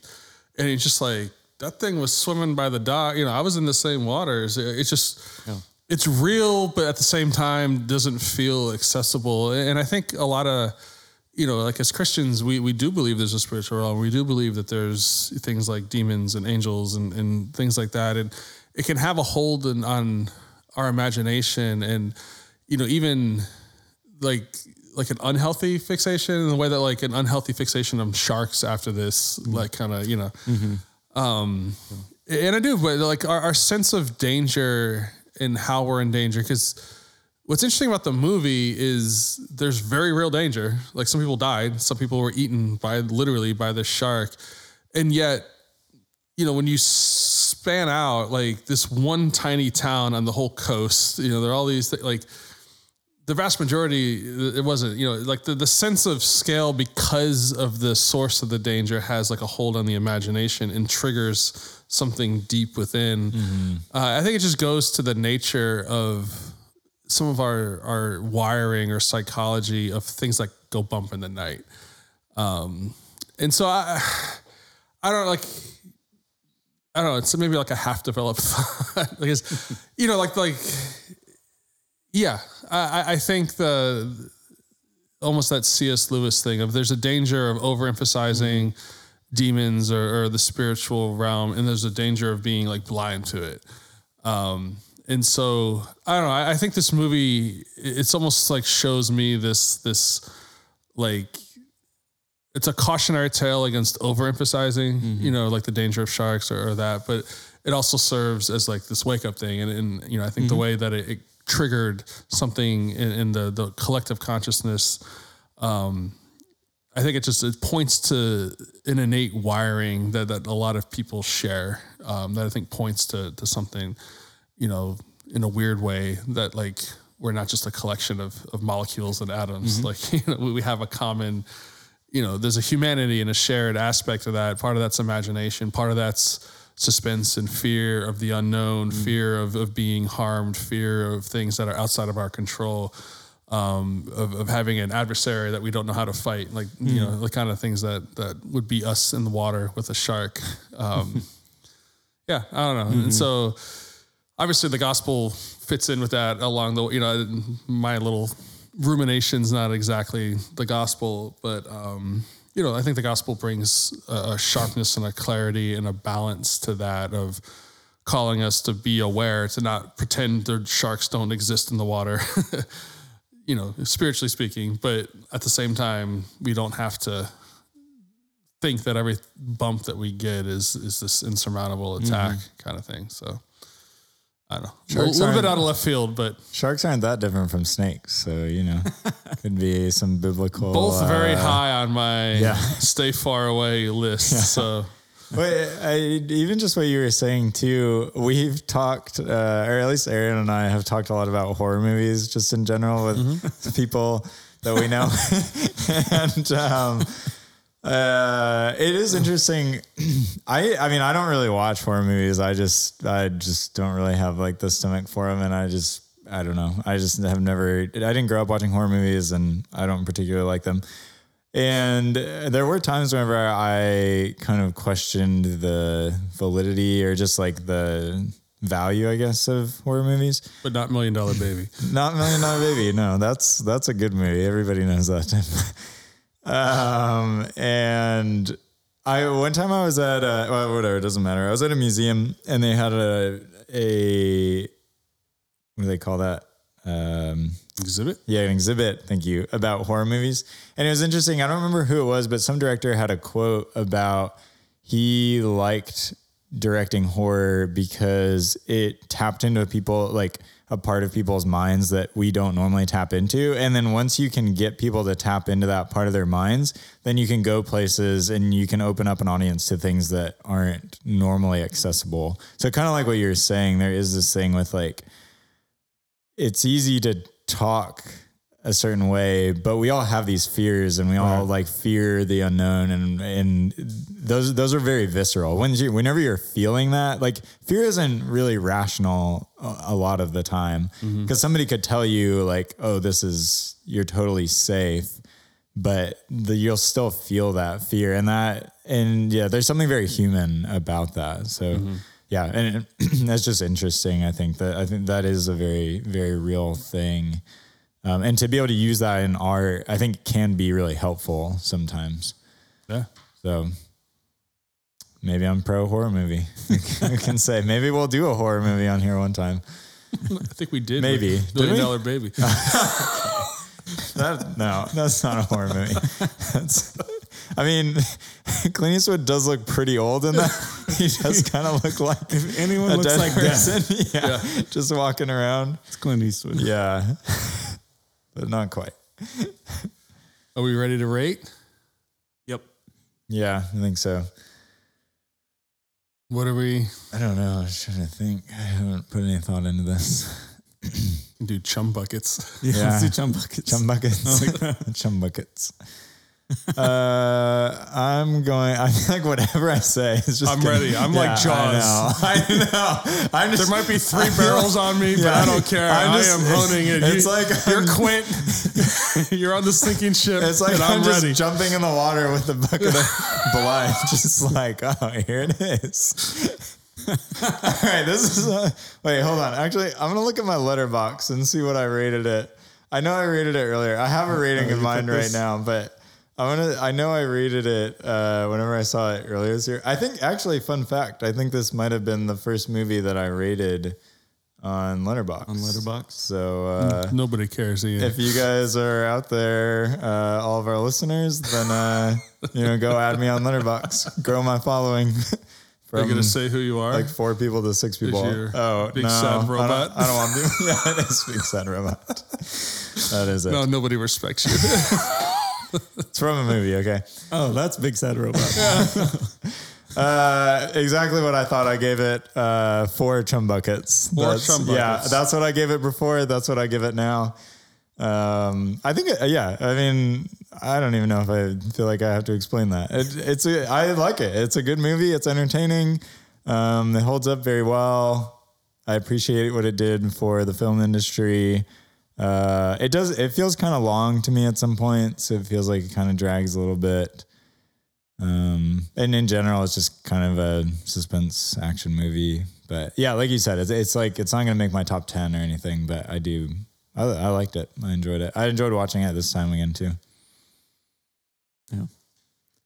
I was just committed to doing half a point above whatever Ian said. I knew that's what it would be.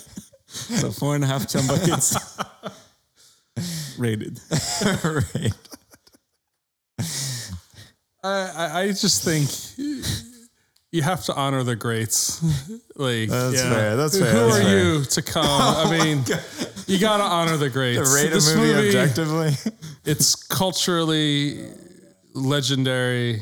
I mean, it decimated the shark population. It's the power of story. It's you know Spielberg at 29 story. showing off like, you know, starting his six decade flex. It's a masterclass in feints and and showing and, and the psychological side. It invented the summer, like literally invented the summer blockbuster.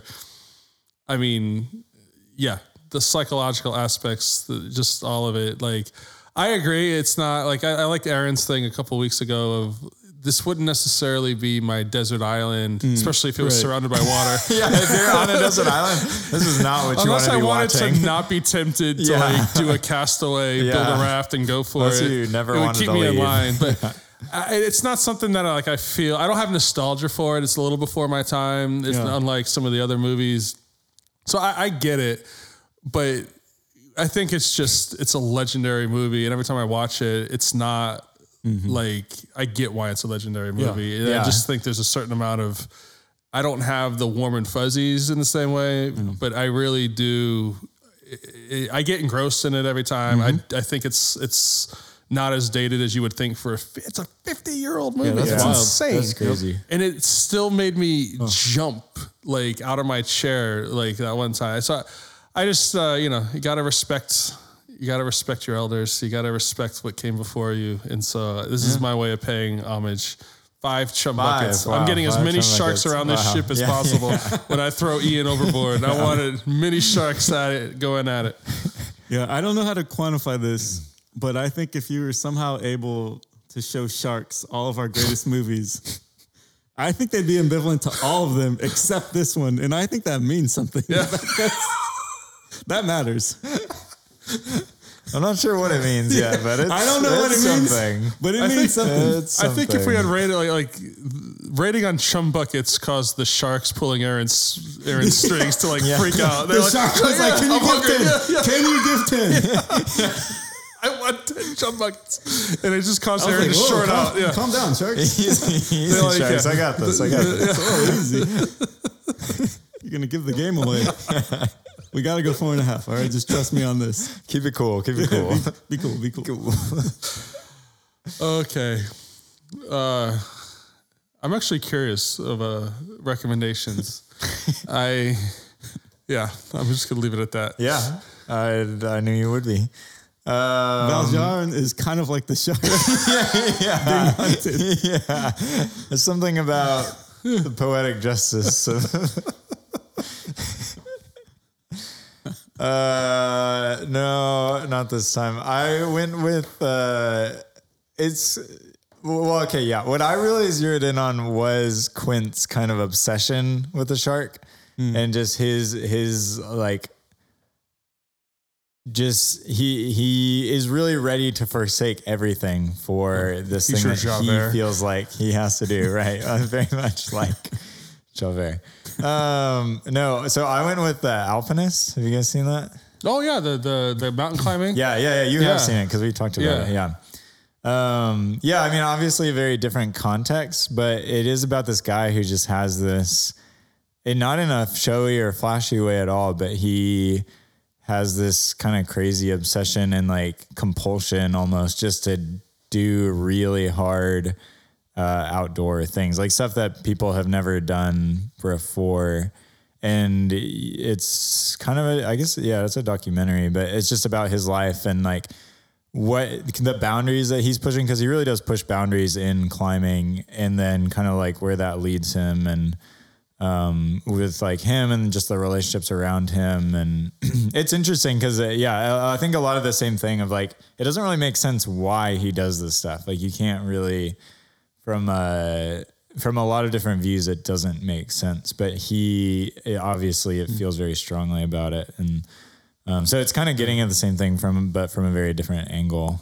There's a lot of things I want to say, but I don't want to spoil anything, and I'm afraid to say anything. So I see where you're coming from. I like the pick. all right. Thanks. yeah gonna- i was pretty happy with that actually. I thought it fit pretty well. So as soon as this movie ended, there was one movie that came to mind, and another masterclass on suspense. Um, one of the greatest movie taglines of all time: uh, "In space, no one can hear you scream." Ah, uh, Alien. Yes. a lot That of a good a lot of similar Yeah, beats, and uh, Yeah, if you if you like Jaws, I- 79, also in the 70s, right? 70s. Yeah. um, you will really like Alien. And yeah, I Alien was another one of those movies like I loved from the time I was little, and I've seen it a lot of times, and um, it's yeah, it's worth watching. I uh my I showed my kids Alien maybe last summer or the summer before. I can't remember. They loved it. They were obsessed with it. Even Really? for being and, and they, they tend to roll their eyes at anything, you know, before the you know, anything from my childhood or earlier. And they loved it. Yeah. And like when Ripley, like the the like you're saying, the suspense and mm-hmm. like her confrontation with the mm-hmm. the yeah.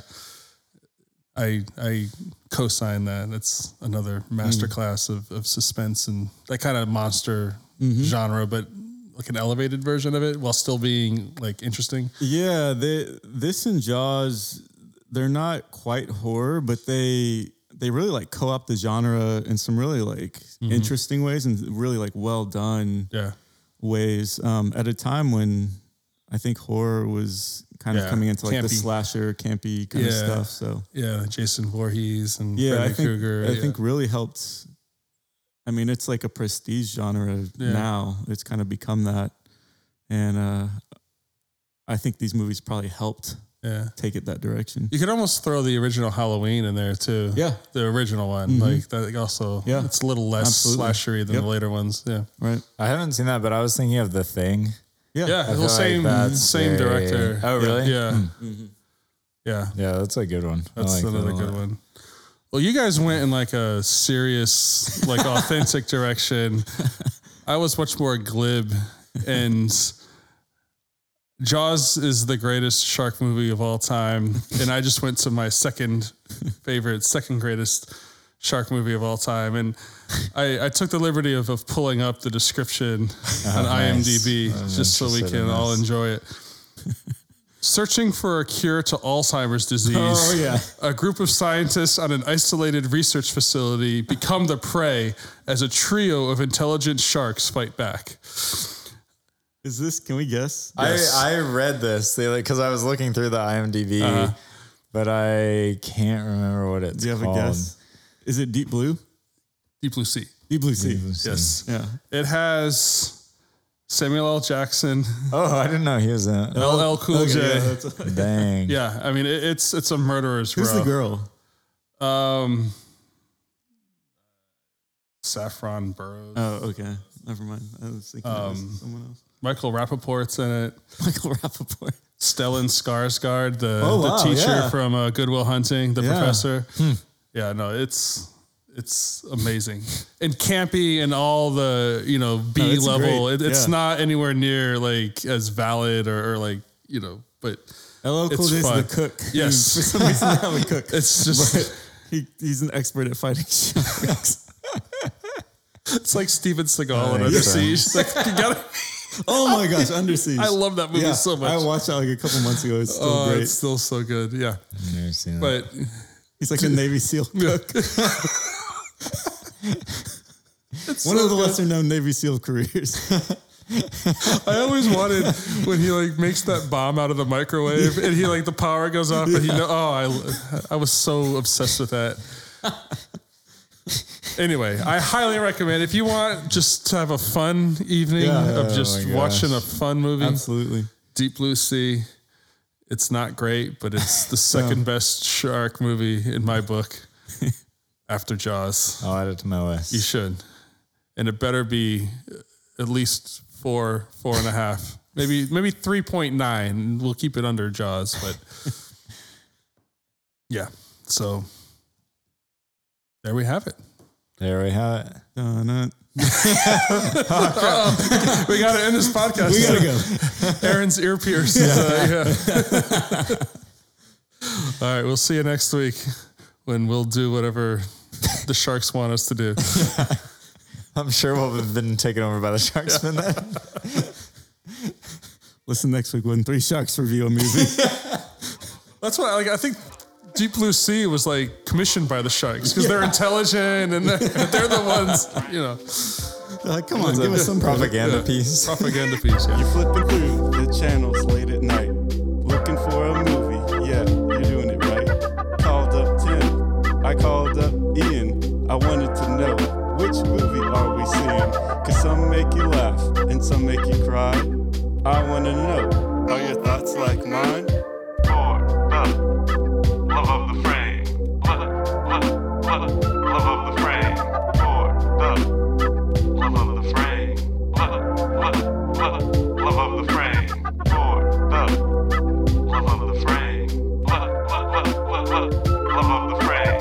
For the love of the frame. Love, love, love, love, love of the frame. For the love of the frame. Love, love, love, love of the frame.